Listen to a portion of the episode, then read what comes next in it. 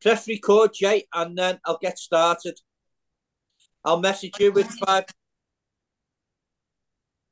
Hello, everybody, and welcome to the Late Flag, the aftermatch podcast of the LFC Red Poets.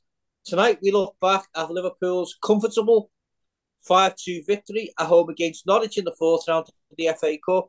I'm your host, Les Lawson, and I'm joined tonight by Pete Warburton and Ben Kent Jr.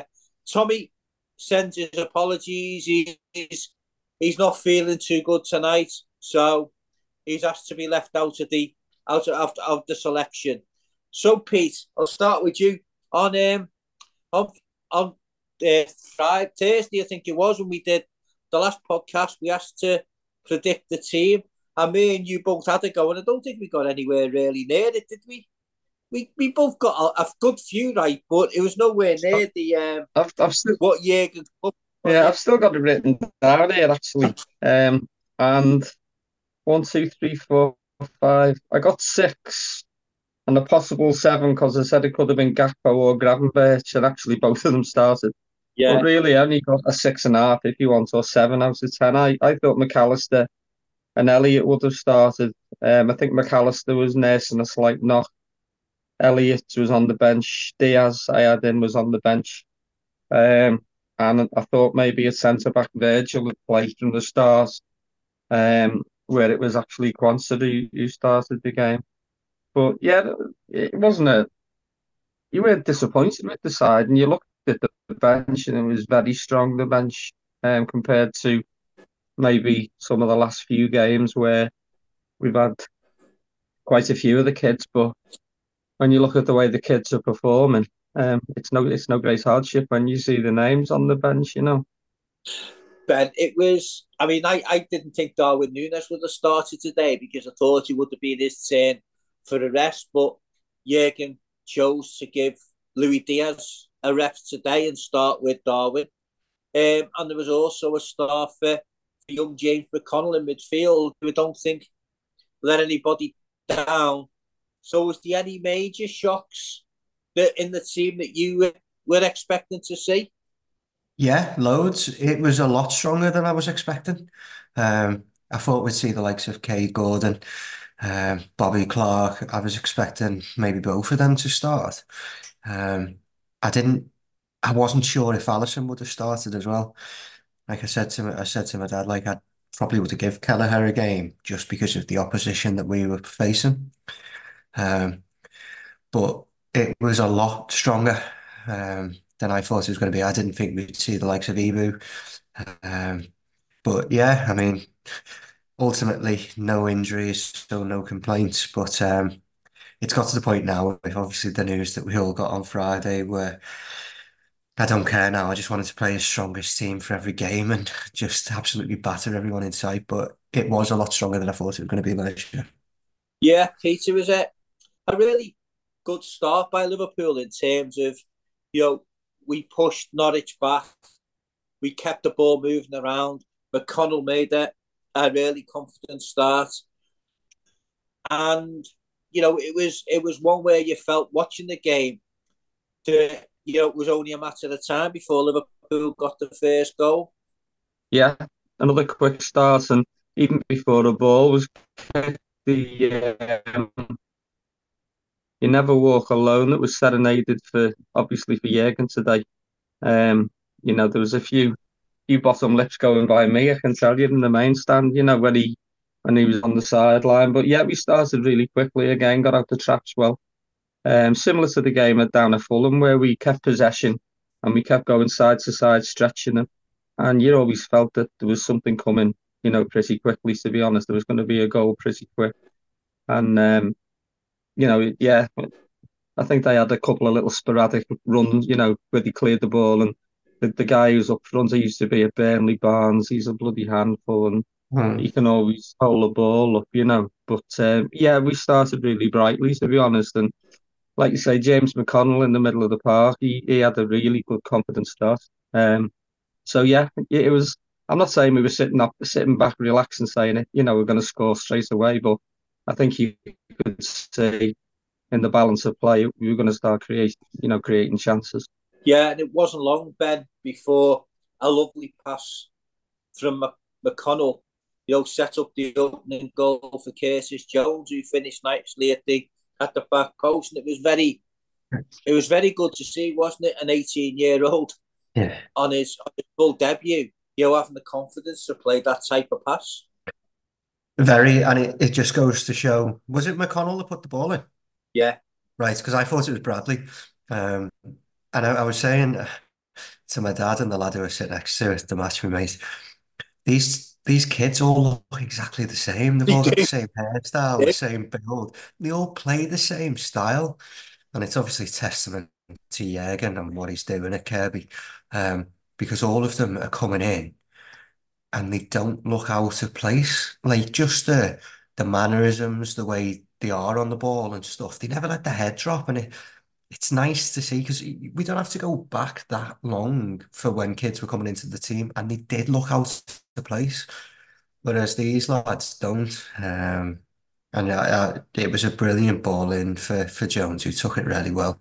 Um, and we did start out well. Um, and I think I must admit, when we took the lead, I thought it would be a lot more comfortable than it was up until half time. Um, but the the kids, both of them, really acquitted themselves really well. And to be fair, with McConnell, I, before today, I didn't really know what kind of player he was. Um, but he looks a decent midfielder. yeah, Pete. So you know, Ben's right there. You know, when we when we got the first goal there, you thought it was only going to be a matter of time before we got the second and possibly the third before half time. And then Liverpool had a Liverpool had a quick break with with Curtis Jones, and he lost the ball on the edge of their box, and they broke. And to be fair to Liverpool, I thought we recovered really well defensively, and you know conceded a corner, which the first one we defended really well, but the second one sort of brought them an equaliser.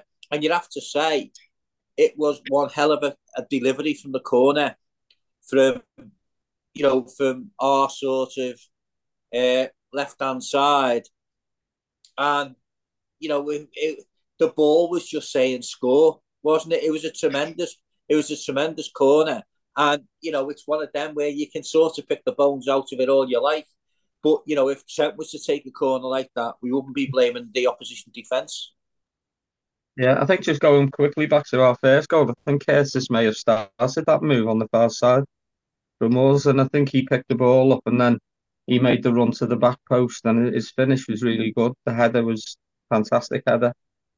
Didn't panic, he didn't try to look back and square the ball. He, he he could only really put it in one place in the corner of the net, and it was a good header. But yeah, um, I thought the corner prior to it, I said to the, the lad next to me, well, we know where he's going to put this now, because it went straight out for another corner. And I said, we shouldn't, right, we know where he's going to put it. And, you know, let's defend it. And, and, and he actually put it more or less in the same position. But once Gibson got his head to the ball, um, it was never going to be stopped, in fairness. It was a good header. He, he used the pace of the ball and just guided it, it. it didn't go in off his head, you know. Didn't No, it? it was off his back. Looked like it. Well, It it was looked off like a head. I was. Yeah, it was off his back. Yeah.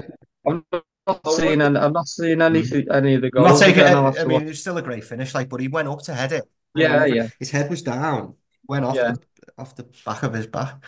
yeah. But it, It as was, it I was say, the cross, it was the cross that made the made Yeah. the goal. yeah, it it, was the pace of the it was the pace of the ball, and he put it more or less bang slap bang in the same area. Yeah. And you know, after he put it in, I said to him, "I told you it was he should have learned the lesson from the first one." But it was very, it was almost undefendable. It was one of those corners that once you get something on it, you, you you're going to be very very lucky to um, you know to defend it properly. So that was just after 20, 22 minutes to equalise. But once again, you know, someone scores against you, and there's no panic. There's no panic in the crowd. There's no panic on the bench, and there's no panic on the pitch, and you just go again. And um, and and so it was. We just picked up picked up again the the um, possession football and started having a, a go back at them. You know. Yeah, and, and you know, Pete's right there, Ben, is that you know when we did concede, it was just like you know, okay, you know, we've conceded the goal, no need to panic.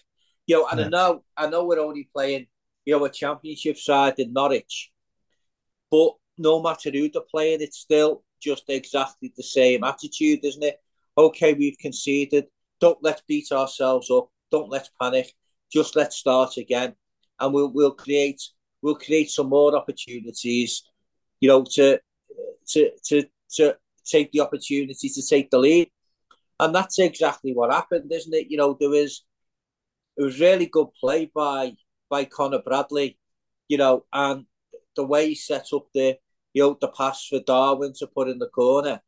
I thought it was an exceptional move and an exceptional finish, mm. and another another goal for Darwin, which won't do his confidence any harm at all. No, I mean our second goal was all about Bradley. Um, the way he won the ball back, his his pass and move, and then just the the ball um, to Nunez. Um, it was absolutely brilliant. And that's what that's what I mean about these young kids. Um, I know he did very well, didn't he, at Bolton on loan last season. Um, but he wouldn't be. He's not going to let us down, is he? If if we need to throw him in again, obviously Trent came back on today, um, but I've been so impressed with him. He's he's almost like a young Rob Jones the way he plays, and um, Rob Jones is my favourite ever Liverpool player. I've, I've got a thing for right backs. I don't know what it is, but um, I think it's my favourite position on the pitch. Um, but he, looks a real talent, and it, just his composure on the ball is, is second to none. And Nunez took it really well, didn't he? Um, it was a really good finish. I thought it, I had a brilliant view of that because I'm on the right hand side of the Kop by the the Kenny. Um, so as soon as he hit it, we knew it was in, um, and that will do his his confidence no harm whatsoever. But talking about our mindset and this mentality monsters, um, which is obviously back. It was the same midweek, wasn't it, against Fulham? Like when Fulham equalised, there was no panic. Whereas I think last season there would have been. Um, so again, it's a testament to Jurgen and the job that he's done this year. Yeah, it, it, it totally is. It's you know the way the way Jurgen and the senior players you know, the likes of Virgil and Trent and Robbo, Ali and Mo, have sort of got together and created this, you know, mentality monster that is back amongst the all the players again. And as as you said there, you know, the bigger bigger testament to that is the fact that you know, no matter who comes in, you know, the it's just like it's just like play, replacing a part in a in mm. a machine and the machine just starts working again. It's not malfunctioning in any way. And as you say, you know, you had you had three players, you know, today who, who basically are in their you know their first season at the you know with the first team. Really, you know, in Conor Bradley, Quansah, and you know, McCallum and um, McConnell, sorry, and you know they they just fit in there seamlessly.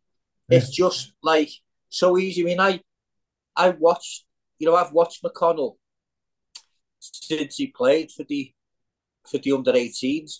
And while I thought he was a decent player, right, I never thought for one minute that he would progress and be playing for the first team this season. Because although, you know, and it's great, it's great sort of testament to him and the way you know he's being coached and the you know the way he's learning that he, he went on the pre-season tour you know and he's he's obviously mixed with the first team. He, he knows what he what he wants to do. He's a young lad who we brought in from Sunderland. And you know he's coming today. He's made this debut. He's been around the first team all season. And he's just done very very well. And he earned that he earned that debut today. And you know he can walk off the field you know, very proud of his performance, Pete. And, you know, you know, just moving on there from what Ben said, you know, we go 2 1 up and you can give us your your view on the goal by Darwin.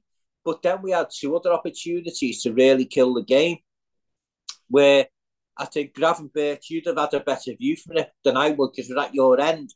But Gravenberch, um, or was it Gakpo, sorry, seemed to miss it. And, yeah. um, and then it was it Gravenberch then had one cleared off the line when when we sort of won the ball from know their sort of goal kick and it was cleared off the line.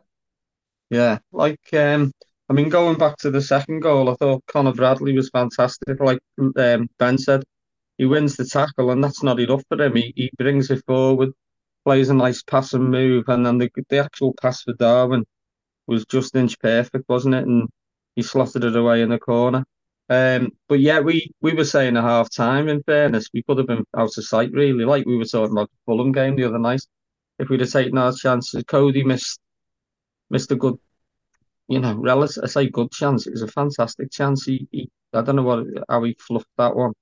Um, and then yeah, there was a little bit of hear him scare him in their box when they were trying to play play out, and we closed them down quickly. And once again, that could have that could have been a third one before half time. But um, all in all, excuse me, all in all, um, we went into one at half time, and as I say, we could really have, have put the tie to bed by then. But um, you could just tell we were going to create more chances over the over the ninety minutes. You could you could just see the, the movement up front, and you were talking about James McConnell. I thought he had a fantastic game for the day. He, he's not scared of putting a foot in. He'll put a tackle in.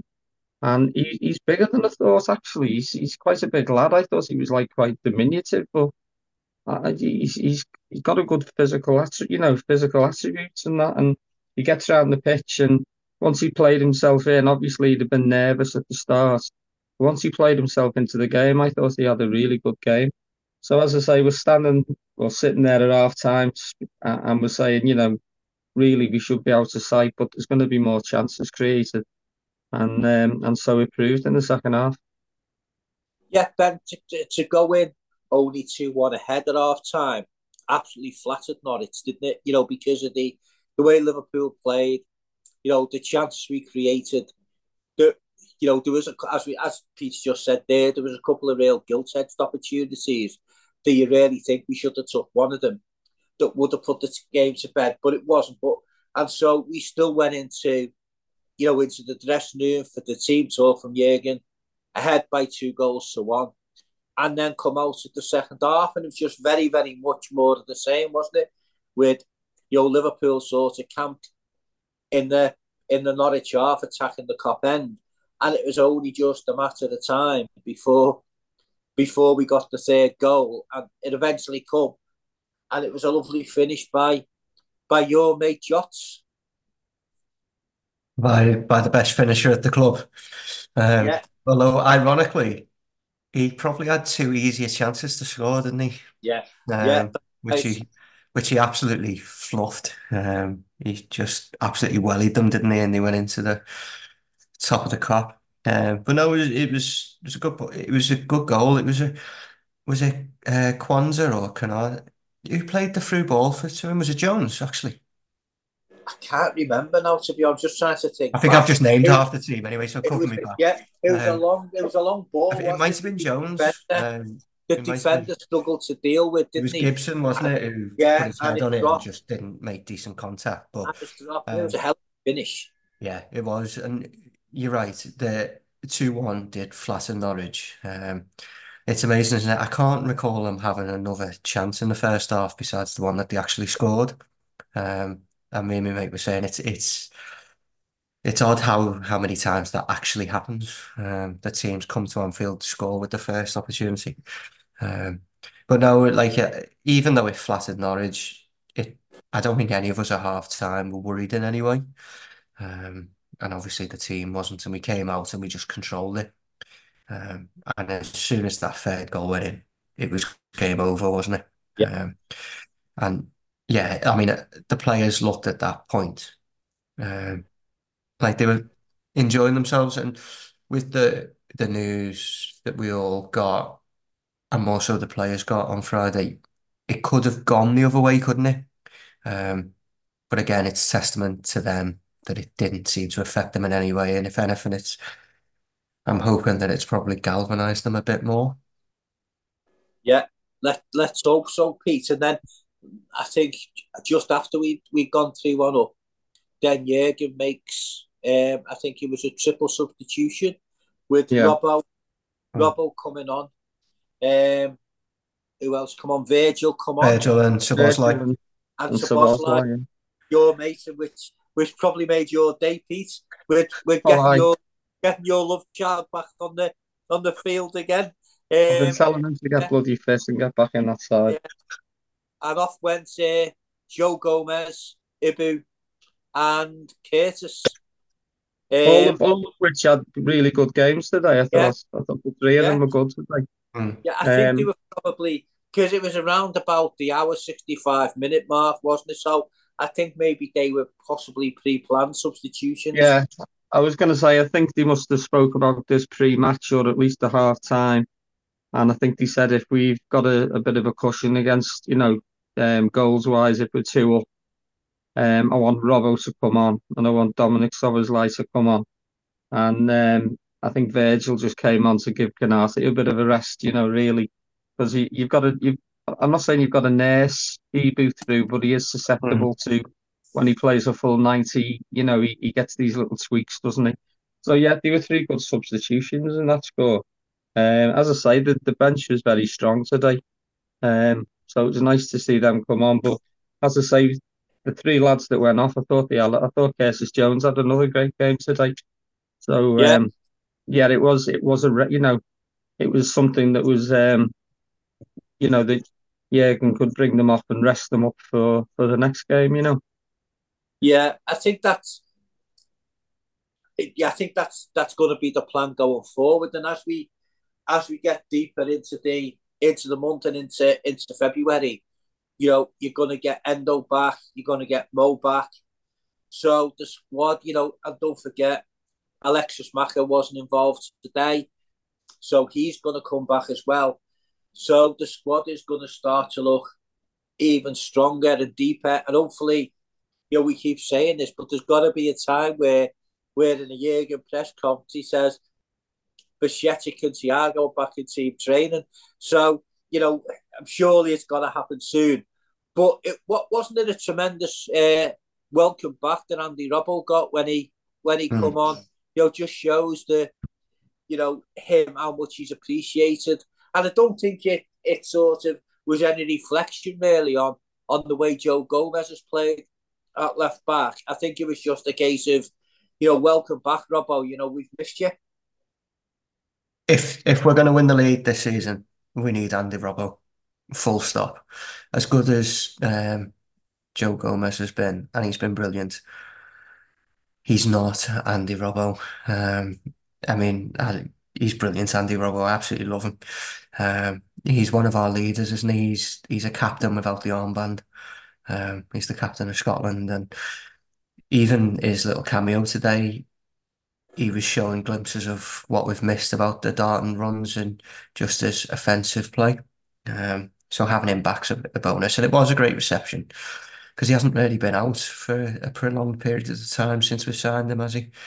Um, so no, I, I was shocked when Virgil came on. You know, um, I didn't see that one happening. Um, I know what you're saying about Ibou, um, but I wasn't sure who was on the bench. But there was no other centre halves, was there? Um, No, he could have moved. I He could have moved Gomez moved back there. Gomez across, but equally Joe Gomez probably needed the rest. He needs to be managed as well. And I think that I also think maybe that it was, as I said to Pete, it was possibly pre-planned that Mm. that Ibou and Virgil would get part of the game each, so they both had Yeah. some some rest period. I think the other thing is the fact that Virgil come on and played like half an Mm. hour or so means that he he doesn't have to do a full training session now. Yeah. You know, tomorrow. So that might have been in the thinking as well. So he can have, you know, a light session tomorrow and Mm. then prepare for Chelsea, you know, the Chelsea game on Wednesday by preparing on Tuesday with the Mm. full session. I, I do think I think it was telling that Andy Robbo got 35, 40 minutes today because I do think he's in contention now for Wednesday.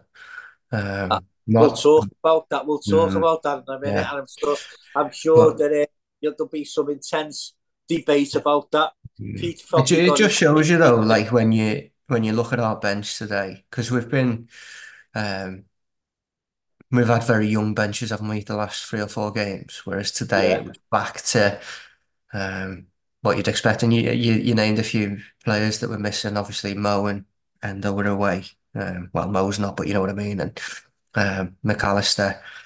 Um, Thiago's actually back training now, isn't he? I, I don't know what was more of a shock on Friday. Jurgen announcing his announcement or seeing Thiago in training, honestly. Well, Um, yeah, he was at the training ground, let us say, and he was in a picture outside talking to Jurgen, but there was no actually photograph of, of him actually Well, participating he- in training. no, but he was on the pitch though, and I haven't seen a picture of him on the training pitch. I've seen him in the gym and stuff. Um, I'm still skeptical that we'll see any of him. And to be honest with you, I don't really care. I've passed it now. Um, we're doing well enough without him, so um, but it would be nice to have another body in that midfield for options, I guess. Um, but the bench today was was decent, and like I've said numerous times, our squad is the best in the country. I've got no doubts about that now. Certainly the biggest. Um, and yeah, it's just exciting times. But Wednesday is going to be a big decision for Jurgen who he plays. Yeah, Pete. So not long after the substitutions, we get to corner cop end. The lovely corner by Saboz and a magnificent header by Virgil puts us 4 1 ahead. Yeah, he seems to like scoring from corners against Norwich. He scored one first game of the season, didn't he, a couple or so years back? But um, yeah, I mean, in fairness, he was he was left. There was hardly anyone near him in a in a yellow shirt. So they either missed him totally, or they thought, well, I'm not I'm not going up against that fella. You know, I'll leave him to it. But yeah, it was a good finish. He, you know, just planted it into the net, and and then we're four one up, and you think, well, you know, it's um it's really what we deserve to be honest. Like I say, over the over the course of the game, that was like just over the hour mark. We created so many chances. Um, you know, we, we, we deserve to be that far ahead. But then, you know, no matter the, I think Trent came on just after that. So Yeah. that was another good ovation for Trent to come on. But um, they pulled another one back, and it was a fine goal. In fairness, they got one. Hmm. They had one chalked off just before that. Uh, and in fairness, to a man, we were all up. It was more or less level with us, and we and we all shouted offside at the same time. But once again, the um, the, the flag went up very late. Um, but then they, they scored another. They scored a second goal, and without it causing any panic station, it was a very, very, from what I could see, it was a very good finish. The lad there, Sainz, who, who Mm. put it in. Yeah, But was. um, it was um, you know, there was like 20 minutes to go then, and you thought, well, unless we we actually go suicide, there's no reason to panic. And we, we just did the same again. We just kept getting the ball down, moving it round, and then he brought um, Diaz on for the last 10 or 15, didn't he, to give him a run as well. But um, yeah, so as I say, there were no panic stations where in years gone by, even with a two goal lead, if, if someone gets another one back, you start panicking. But there was none of that today. It was just, you know, assured control football, you know, from back to front. Ben, it was it was a really hell of a finish by them to bring it back to 4 2. Hmm. It was a long ball down the middle, and Quansah was backpedaling and headed it, headed it forward to, to clear the danger. But I think that McConnell was starting to run out of fuel at that hmm. point, so wasn't really there to pick up the pieces. And the lad sort of hit a screamer, didn't he?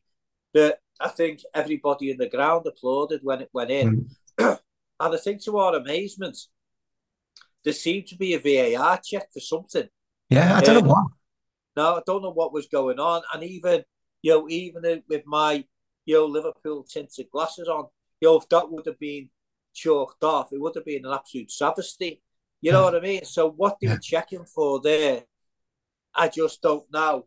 Yeah. But then, then not long after um, that goal, I think virtually straight away, McConnell went down, his race was run, and on comes Luis Diaz.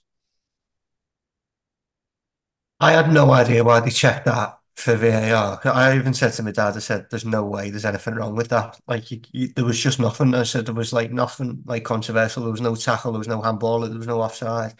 I genuinely don't know what they were looking at. Um, but it was one of those moments where you just hold your hands up and clap.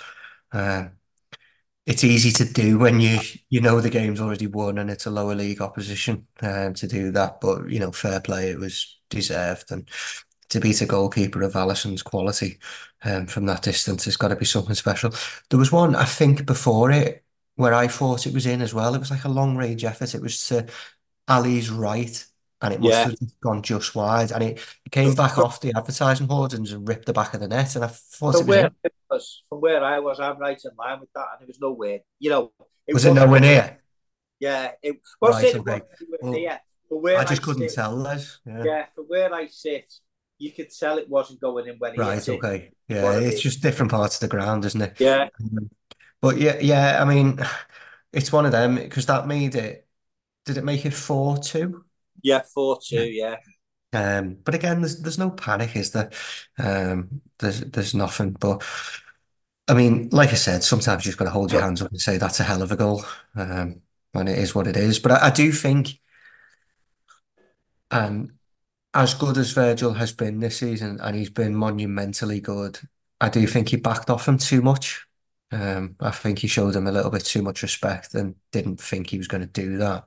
to be Um, fair, he, the could hit it another ninety nine times. It would Oh yeah, no, Les, I, I know No, that, and I think that's why that, on the percentage thing, you probably, if you've aged, you'll, you'll probably say, well, you're good Yeah. luck to you if you're going to hit it Yeah. from there and go in against No. I, I know, I know, I know exactly what you mean, and he, he obviously does play the percentages better than anyone else. Um, but when you watch it back, you do think actually, if we would have gone a little bit tighter to him, he wouldn't have been able to do it. But hey ho, it didn't make any difference to the overall game. And, and like I said, sometimes you just say, "What a goal!" Can't do anything about that. Um, so yeah, I mean, it was it, just one of those moments, wasn't it? But thankfully, the team's good enough not to let it affect them. Yeah, Pete, and then yo, Liverpool, did everything then but score to get the fifth goal. There was scrambles, the keeper was making good saves, there was shots off the line, and then eventually, you know, in injury time with virtually the last kick of the game, Ryan Gravenberch got his name on the score sheet, and I think it was decent reward for much improved performances from him in the last couple of games. Yeah, I think I think I mentioned after the Fulham game that I thought both the Dutch lads played well against Fulham. Both them and Gakpo played well. Um, but yeah, you can tell he's a class player, Gravenberch, and he is only, you know, you, you, we we talk about the kids coming into the side, you know, the the Bradleys and the McConnells, but he's he's a kid himself, to be honest. He's only a few months older than Bradley. Yeah, he's a, he's a kid himself, Mm. and you know, adjusting from from the German league. But uh, there- there's times, like as I think I said in the last podcast, he just glides across the pitch when he gets that ball and he's in full flight. He's very difficult to stop. He glides, and in fairness, the only way I can tell the difference between Gravenberch and Gakpo is I have to look at the boots. I think one of them wears yellow, one of them wears yellow boots, and one of them wears pink. Because even even for that goal, that fifth goal today, we said to one another, was that Gakpo or was it Gravenberch? But we, we couldn't tell the difference because we're more or less right down the other end, you know. But yeah, it Yeah. was it was it was good reward. He had a decent game, and once again, it was it was another good um, it was another good assist by Conor Bradley. You, you know, Pete, when you think about it as well, you know, it's a midfielder coming in at the box. I mean, we've scored two goals today by two midfielders coming in the box and getting headers, you know, at the back stick basically. And you know, when you when you think of the, you know, we the midfielders never used to contribute virtually, you know, to the amount of goals that they should have done in the past. I know we'll always say, well, you know, about Gini's two goals against Barca and things like that. But on the whole, over a Premier League season, you know, the midfielders weren't prolific, were they? And all of a sudden, you know, you've got you've got them all contributing goals because you know the midfield is a different type Hmm. of midfield now. And it's it's fantastic to see, isn't it? That know, you're not only now relying on your, you know, as in the past it was Sadio or Mo or Bobby to score. You know, the, midfielders are now, you know, getting their fair share of goals, which is which could be a difference maker, you know, in the in the at come the end of the season. Yeah, and it's what we've spoken about for a, a while now, haven't we? Saying we need we need some goals to be weighed in from the midfield, and I, I know Ben's too young to remember, but you and I remember the runs that Terry Mack used to make into the box, Yeah. and Ray Kennedy and people like that. And I'm not trying to say that these current lads are, are, are that sort of high up, but if if they're going to get into the box, they're going to sooner or later they're going to get on the end of stuff. And like you say, two of the goals today were from midfielders, not not necessarily chancing their arm, but just getting into the right positions. And, and you know, we've had Szoboszlai scoring goals, we've had Elliott scoring goals, uh, even Endo has weighed in, and it's good to see that they're actually spreading the goals around and they're not just relying on the front three.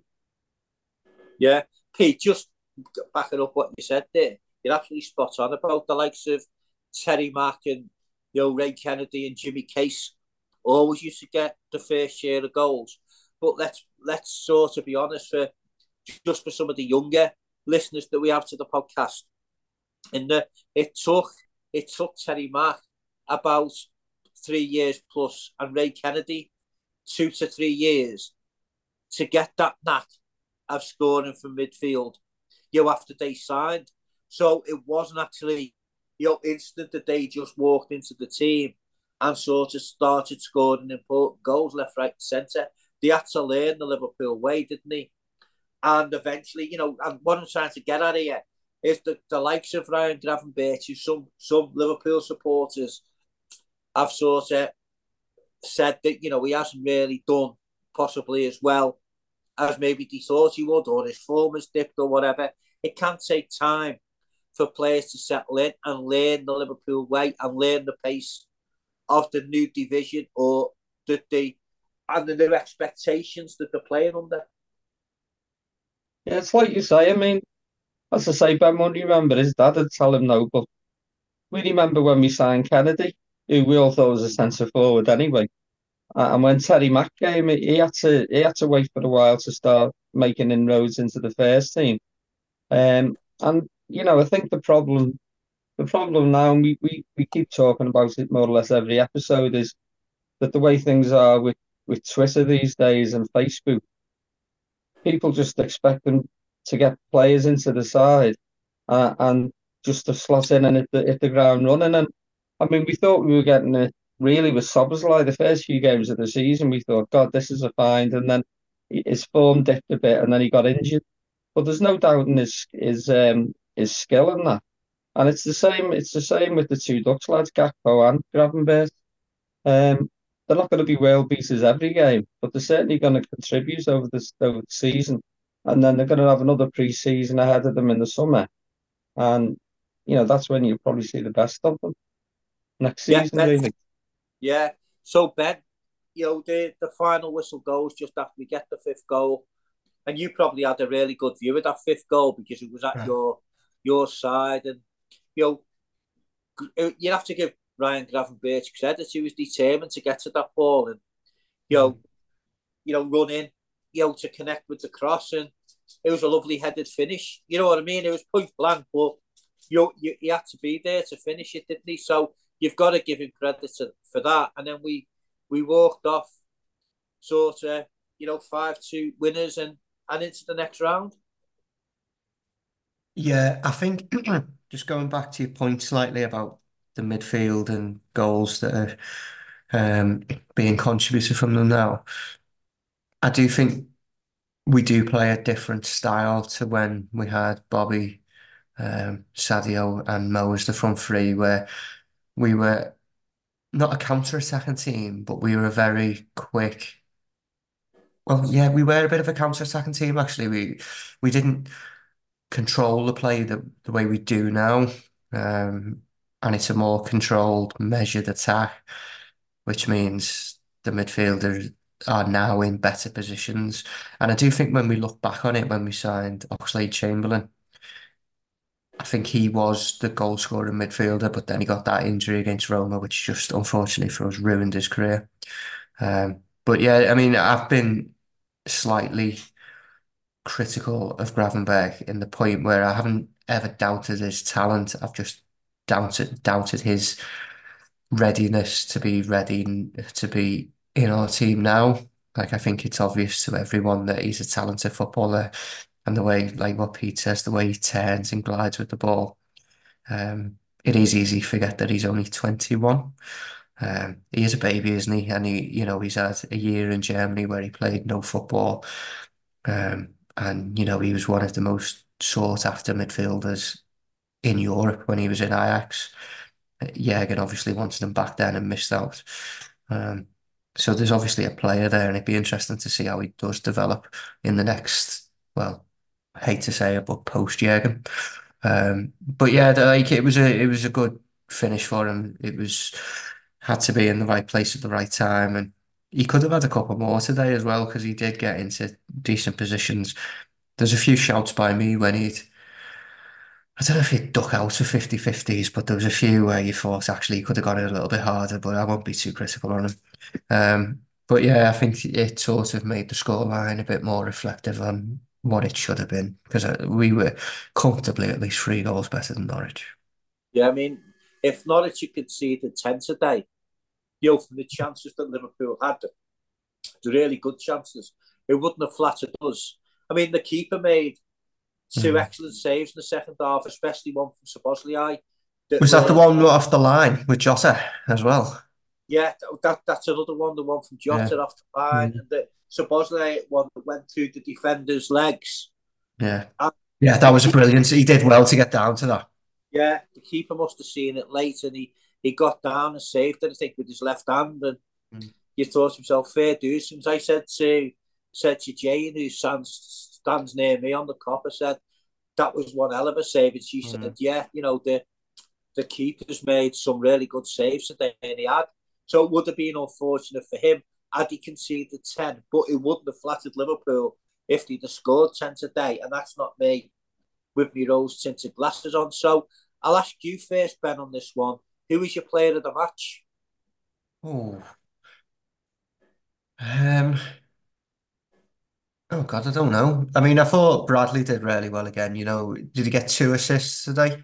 Yes. Um, so I thought Darwin did well, Gakpo did well, Gravenberch did all right, but I think probably um, Bradley. To be honest, I'll give it to him. Okay, Peter, where's your vote going?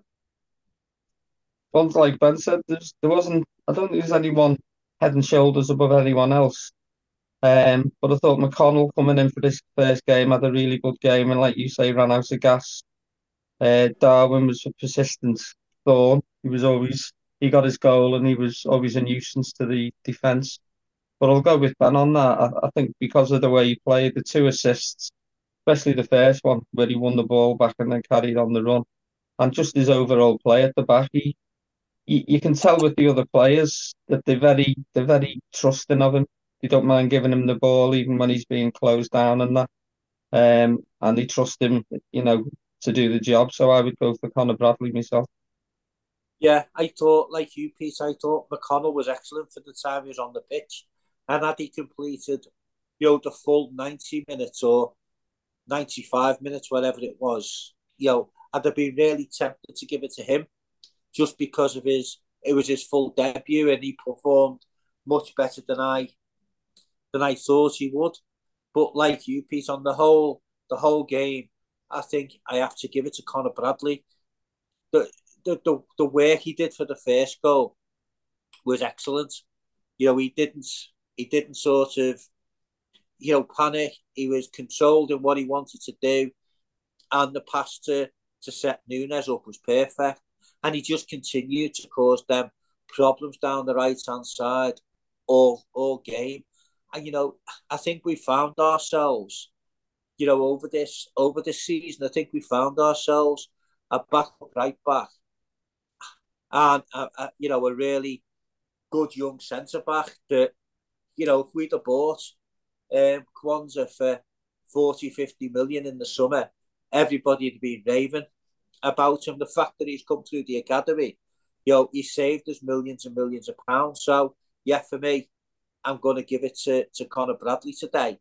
So, just before kick-off, Ben, the draw was made for the, the next round of the Cup, and we've been drawn at home against uh, Watford or Southampton, who drew today, so there's a replay.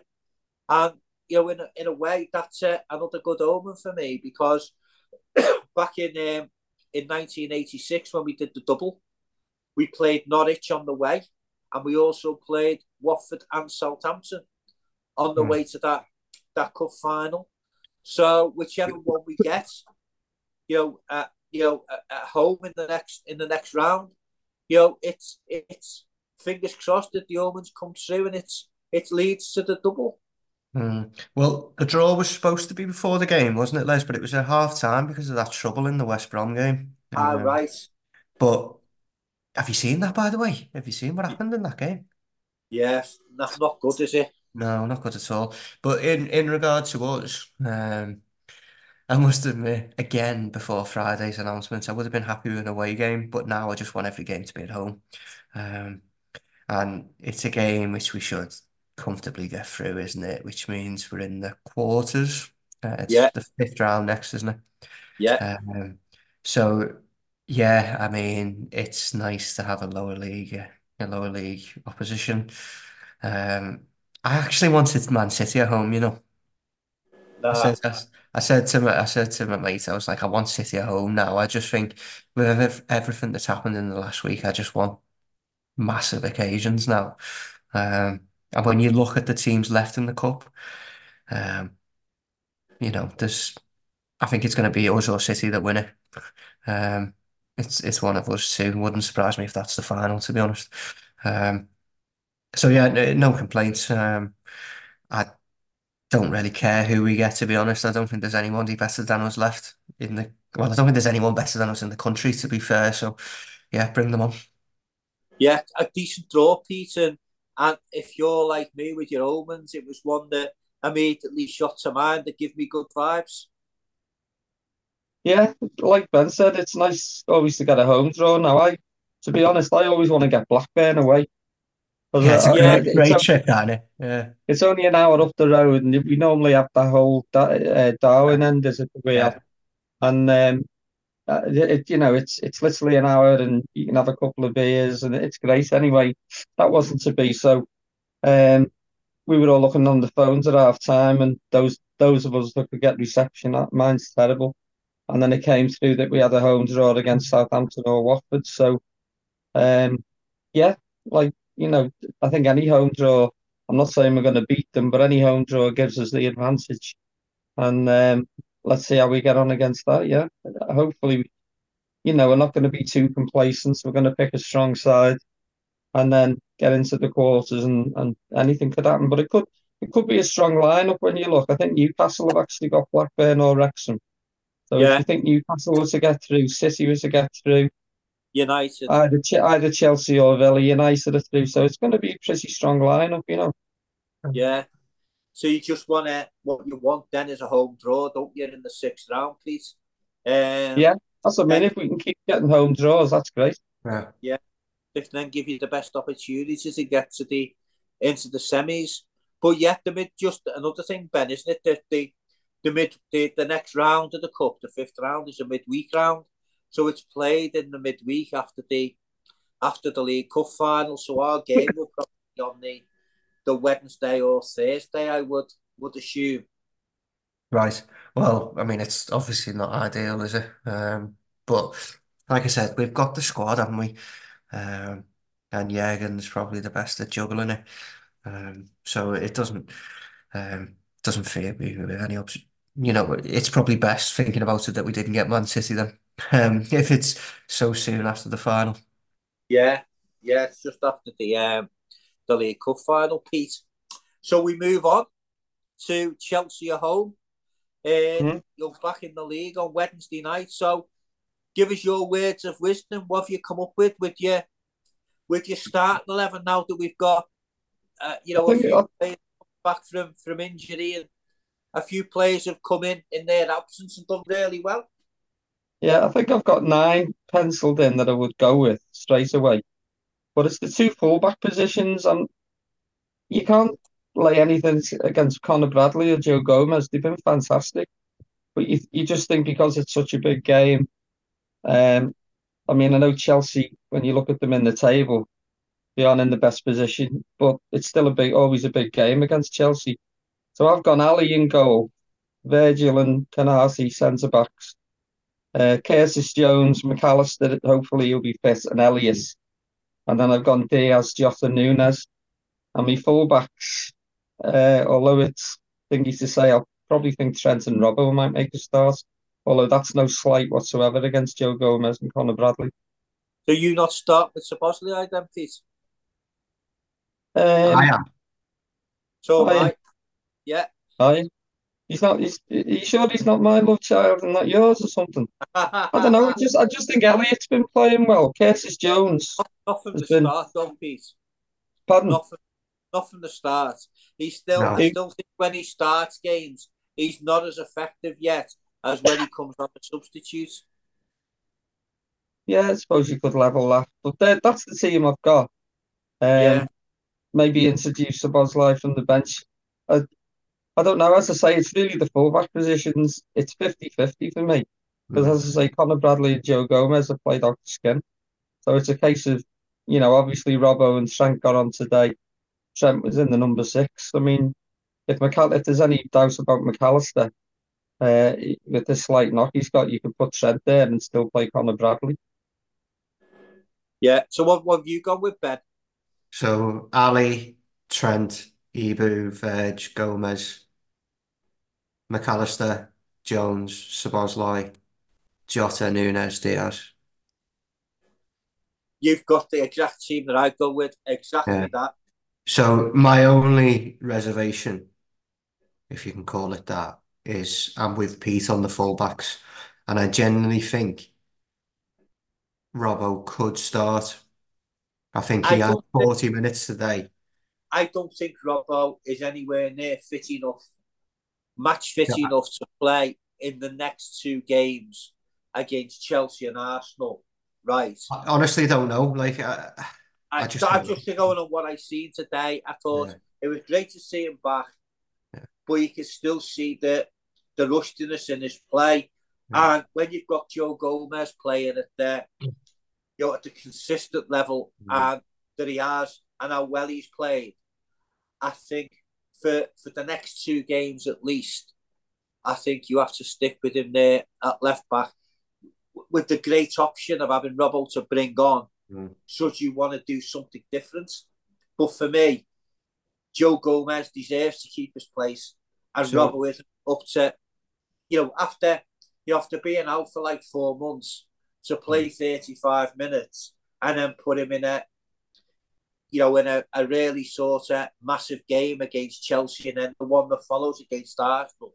I Yeah. think it would be a massive gamble. It would be different, Bennett, for me, if you had Owen Beck playing there Yeah. or you were having young Luke Chambers playing there. Yeah, no, I get that. I just, I don't know how fit. I mean, Robbo came on today for 40 minutes. Yeah, he probably um, is fit, but He's probably the fittest player. fit- It's just, I know what you mean about match fit. But okay, so you you went for the same team as me. Who's your number Yeah. nine? Well, I just think, as as I said, It's going to be fluid.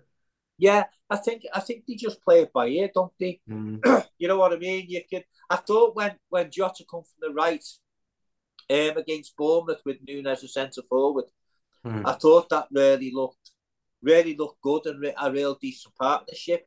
But that Yeah. that, that front three that you named can sort of you know inter interchange. You know, Diaz can go down the right, Jota down the left, Nunez can go down the left. You know what I mean? So there's Yeah. there's various ways that you can play it, and I just think that um that you know that for me would be my starting lineup on on Wednesday, the same as what you've picked, and then your bench is going to be strong, isn't it? Because Mm. you're going to have Elliott on there, you're going to have Gravenberch on there, you're going to have Gakpo, Gakpo on there, you're going to have um, Robbo Robbo, on yeah, Bradley. there, Conor Yeah. Bradley. So you're going to have a real, a real strong bench on there with options to, you know, to change things around if needed. Mm-hmm. So that for me would be would be the team that I would go with. I'll come to you, Pete. Um, what what you going with as a as a scoreline? Well, I said a conservative 2 0 today. I don't like using that word, by the way. I was going to say. Pete, I got told off for using that word, and I think it was by you as well. Probably was, and as soon as I said that, I thought Ben's going to crucify me. Um, but I'll probably go for the same scoreline uh, as 2 0, I think. I mean, obviously, it's a game that we we want to win every game, don't get me wrong, but it depends what Chelsea turn up, which Chelsea turn up, I should say. Um, you know, I, I think uh, I just think we've got it in us, especially with these players getting back to fitness and near full fitness. I think we've got it in us to, to beat Chelsea, and um, yeah, I'll go for two 0 on on Wednesday night. Ben, what are you going for? I, th I think it's going to be more, you know. Honestly, I, I just think the way the team's playing, I know Chelsea have picked up a little bit of late, um, but I, I think we're so much better than them. Um, I can see this being a marker for the cup final, and I'm I'm going to go for you know. Yeah, I think I'm with Pete on this. I think I'll go for for a two 0 victory for the Reds. I think it'll be a goal be would be nice, wouldn't it? When was the last yeah. time we scored against them? Probably a home It's probably the wasn't it the the first game of the season, a penalty when Reece James got sent off the first home game two seasons ago. After we drew one one, the uh, Lukaku yeah. scored for them, um, yeah. I think, and put them ahead, and then they went down to ten men. We scored right on half time, yeah. and um, and then we did everything but score in the second half, and mm. you know came out with a draw. But the last sort seven draws on the bounce, hasn't it? Have been, draws, haven't they? So mm. you know, let's hope that with you a win, and this is the one you know that we get for to take us three can, points. Can I ask you something? Yeah, yeah. Can I ask you something? If you could only win this or the cup final, which one would you win? Oh, this one every day yeah. of the week. Hundred percent, yeah, yeah. This one every day of the week because you've mm. got to get you've got to get as many points to mm. to get to the top of that that hill and top of that table as we can. And um, and as I say, you know, but Ben, I'd like to say I'm a greedy bugger, so I want to win both. You know what I mean? The next game's always the most important, yeah, I totally agree with you. But after we've won on Wednesday, I'll then want to win on. It's like it's like it takes me mind back to that question where somebody asked us in '86 if you could win one, what would you rather win the league or the FA Cup when we got Everton in the final? Oh, God, you know what I mean? And and then and then it was a more difficult decision because you know playing in an old Merseyside mm. FA Cup final. You know what I mean? You didn't want the disappointment at Wembley, so I just refused to answer and just say, "Look, I'm a greedy bugger where football's concerned. So I want Liverpool to win them both, and that's what exactly yeah. what happened. So I hope the same thing happens, sort of this week. So before we before we finish the podcast today, you know, you weren't able to join us on our special podcast on Friday, Ben. No. So I just wanted to ask you the, the same as he asked the other lads that, that were on. You know, where were you when you heard the news? And what I mean, obviously now you've had mm. you've had nearly 72 hours to to take in the news. You know, where on Friday it was still pretty raw for for us. I just wondered what your feelings were. Um, it, uh, my feelings was I was absolutely heartbroken. Like honestly, it, it was one of those moments in time. I'm sure for you guys, obviously being slightly older as well, you can go back to when Kenny made this same announcement. Exactly. Um, so, but I was driving my car, Les, um, and I I was I took my, my neighbour um, for a hospital appointment on Friday, and we had to get there for seven o'clock in the morning. So I took my laptop and I was working there till about half ten when he finished, and I got back in the car. And within about two minutes, my phone just kept on beeping. And you know, like in the car where you can get your messages read out. Um, yeah. And I thought, oh, nothing to worry about. Like I thought I mustn't have had signal in the hospital. And my brother-in-law messaged me, he was a blue and it started with Klopp, and I was thinking, oh, he signed a new contract. I genuinely thought that was what the, the message must have been, and I thought that's why my messages were going wild. And then I read it out, and I was like, oh, like you know, like something that you're just not expecting. Like I just didn't see it coming. Like there's been rumors of like a contract extension and like talking about a new deal. Um, if it would have been last season, I could have sort of understood it. But with everything that's happened, I just didn't see it. Like, and I, I, I said to my wife, which I probably live to regret because of stuff that's happened and stuff, but I said, uh, I think this is the saddest I've ever felt.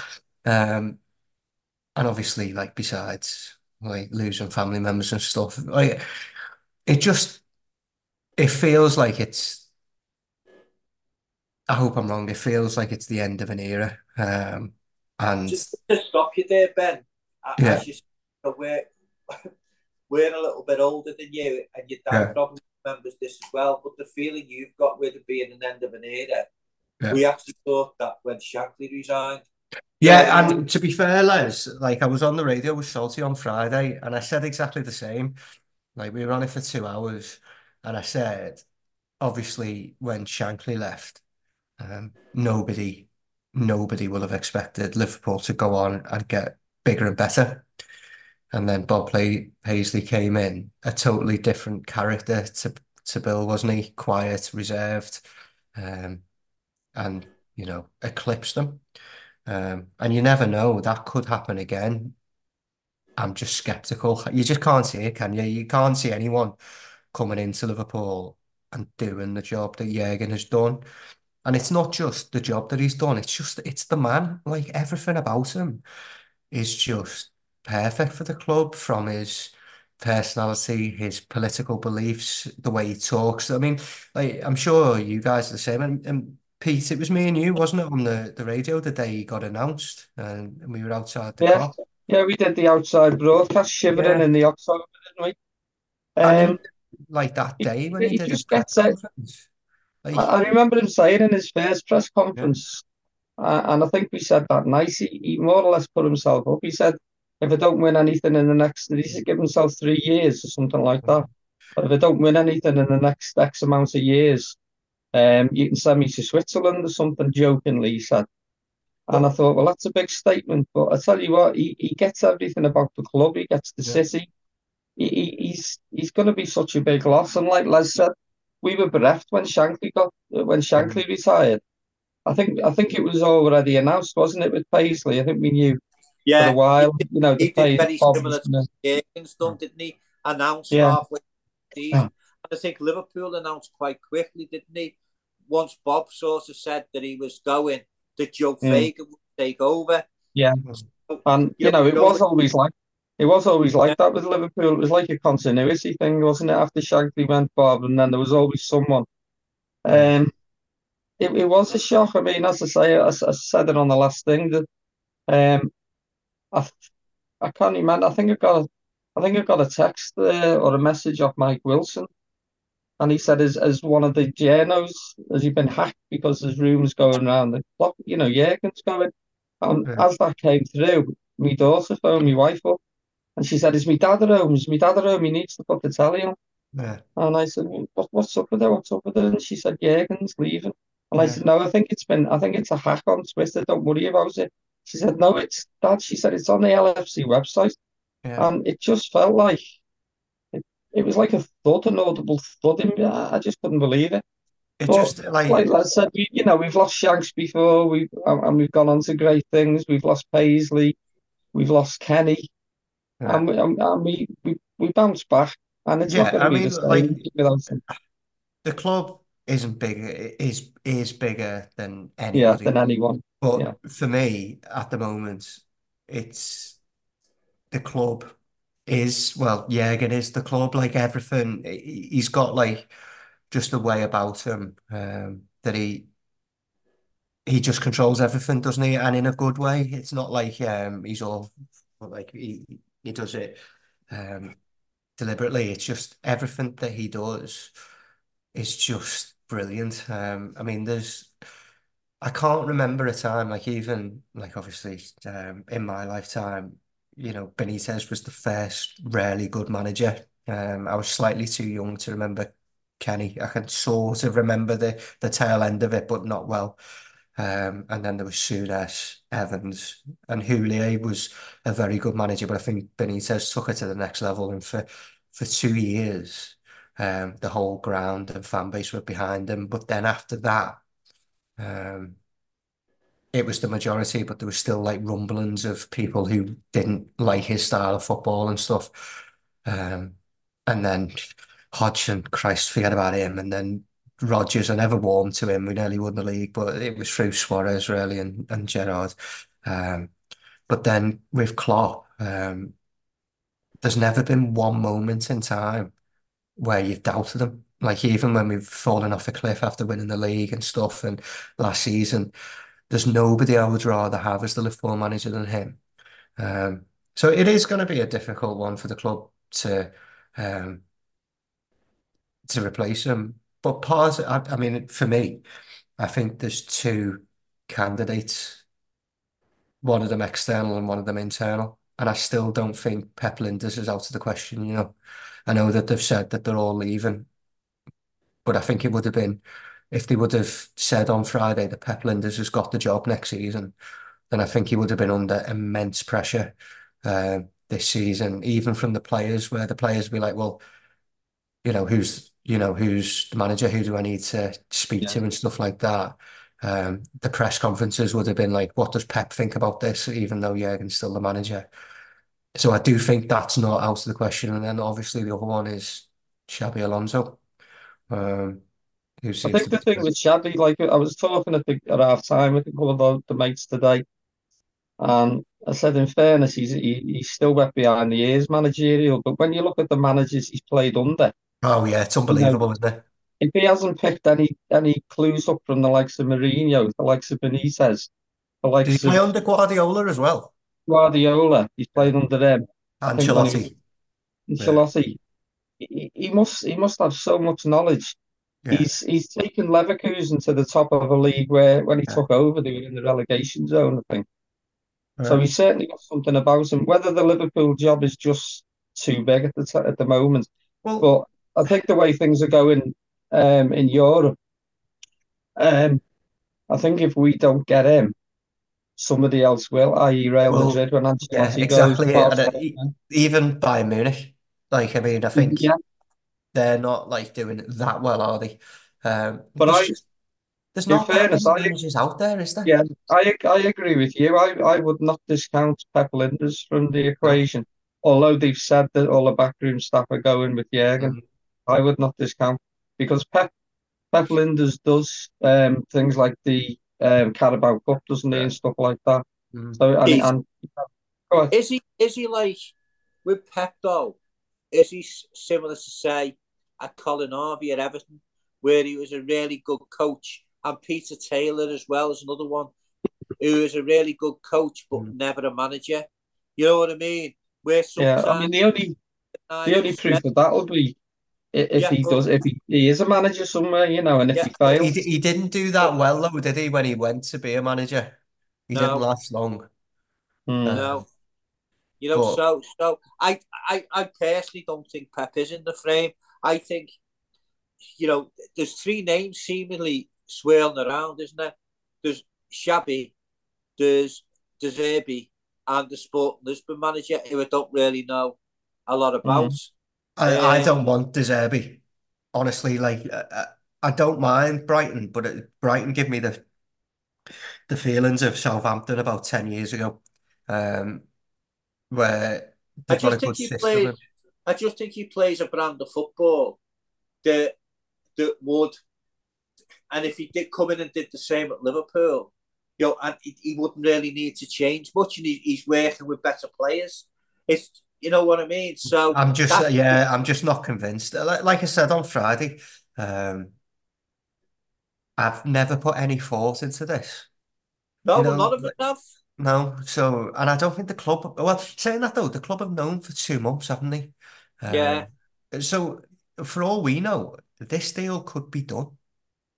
yeah. They said it's not because, and the other thing, Ben, I think is if you think about it, if Liverpool had been speaking to another manager Mm. or another player's agent or more than one, that would have slipped out somewhere that Liverpool Well, you say that, but the amount the amount of players that were bought that have just turned up, like Fabinho, like nobody had a sniff about that. And if it is if it's somebody like Alonso who's got connections to the club anyway, there could have been even just like um Jurgen's contract's up in 18 months.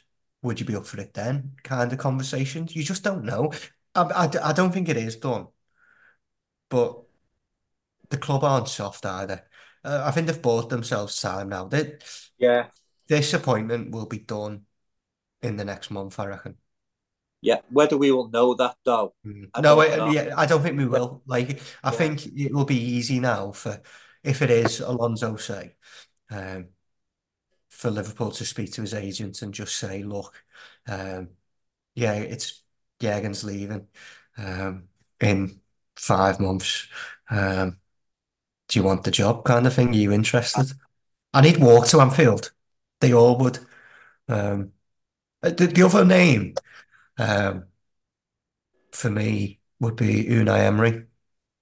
The thing with Unai Emery, though, is that he's he's two years older than Jurgen. So, is he? Yeah, he's 58. Bloody hell. He doesn't look no, it though, does he?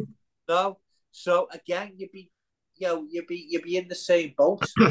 maybe in you know, three, yeah. four, five years time or whatever it may be.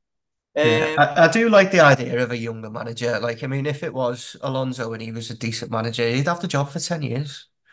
Yeah, it could do, yeah. And that that's what we need. We don't want, and FSG don't want short short termism either.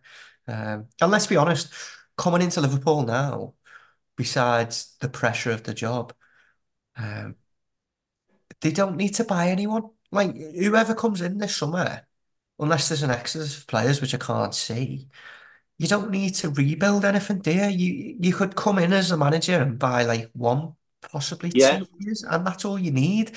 So, I mean, you could argue you don't need any.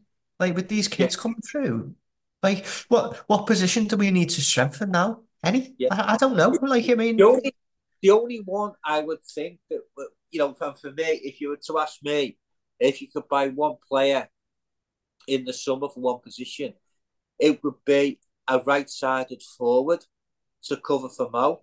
Mm. You know what I mean? And then what that would enable you to do then would be to send Ben Doak and possibly Kaide Gordon out on loan to see how they develop playing regularly at a higher level. Yeah. And you'd, you'd then have your six you'd then have six forwards in. Mm. You know what I mean? And you'd already have in a way you'd then have most replacements in. Plus then you you could look to see very similar to what they've done with Bradley and Ramsey, where they've sort of got two in for that right back role and think, right, mm. you know, we'll see which one develops at the right at the quickest, you know, mm. to, to back up to back up sense. So it is going to be an interesting an interesting few months ahead and get ready for the for the speculation and and the other thing to get ready for is get ready for the press trying to derail Liverpool by leaking silly stories. So it, so who do you want less? I would my the, the ones I, I would think it's between Xabi Alonso and De Zerbi for me, mm. and um, and you know the, the the as I say sentimental wise, I'd love it to be Xabi um, mm. because I loved him as a player. I think he loves Liverpool, and I think that you know I, I do think he'd, well, he'd he does love Liverpool, doesn't he? Because like there was an interview with him relatively recently as well, and they said to him like, "Where did you feel most at home?" Yeah, and he said, "I always thought it would be in Madrid because it was in his country, but it was it was always Liverpool." Um, it was a shame that we just weren't particularly good, and I think I don't think he would have left, but Rafa tried to buy Gareth Barry, didn't he, the season yeah. before, um, which was in hindsight a terrible error, um, and the start of Rafa's downfall, to be honest with you. Um, yeah. But yeah, I, I mean, I think I think that started um, Ben when Xabi didn't want to travel to Milan, did he? Because his wife or girlfriend was having a baby, and yeah, you know yeah. what Rafa was like. He, you know, we pay your wages, as you work for us. I tell you yeah, what to exactly, do, and yeah. I think that was the start of it. But I agree with you when when the when the when the rumours about Gareth Barry were coming in to replace him. You know, I know he's he's he's had a lot of um, he's one of the top um, mm. Premier League appearance holders. But replace Gareth Barry to Alonso, it'd be like buying a mini to put a Rolls Royce. I was going to say, Pete, it's like trying yeah. to get me off the podcast and get me dad in. Wait till he's well, back on. Yeah, well, on that note, which I'll, I'll be passing this on to Ben Senior to listen to, and that's you. That's your Christmas present for next season, gone, Ben. Anyway, we'll finish this edition of the LFC Red Poets podcast Late Flag. I'd like to thank Pete and Ben for joining me tonight. And as you always do, and finish up these podcasts by saying, You'll never walk alone. Don't buy the sun and justice for the 97. Until next time, goodbye.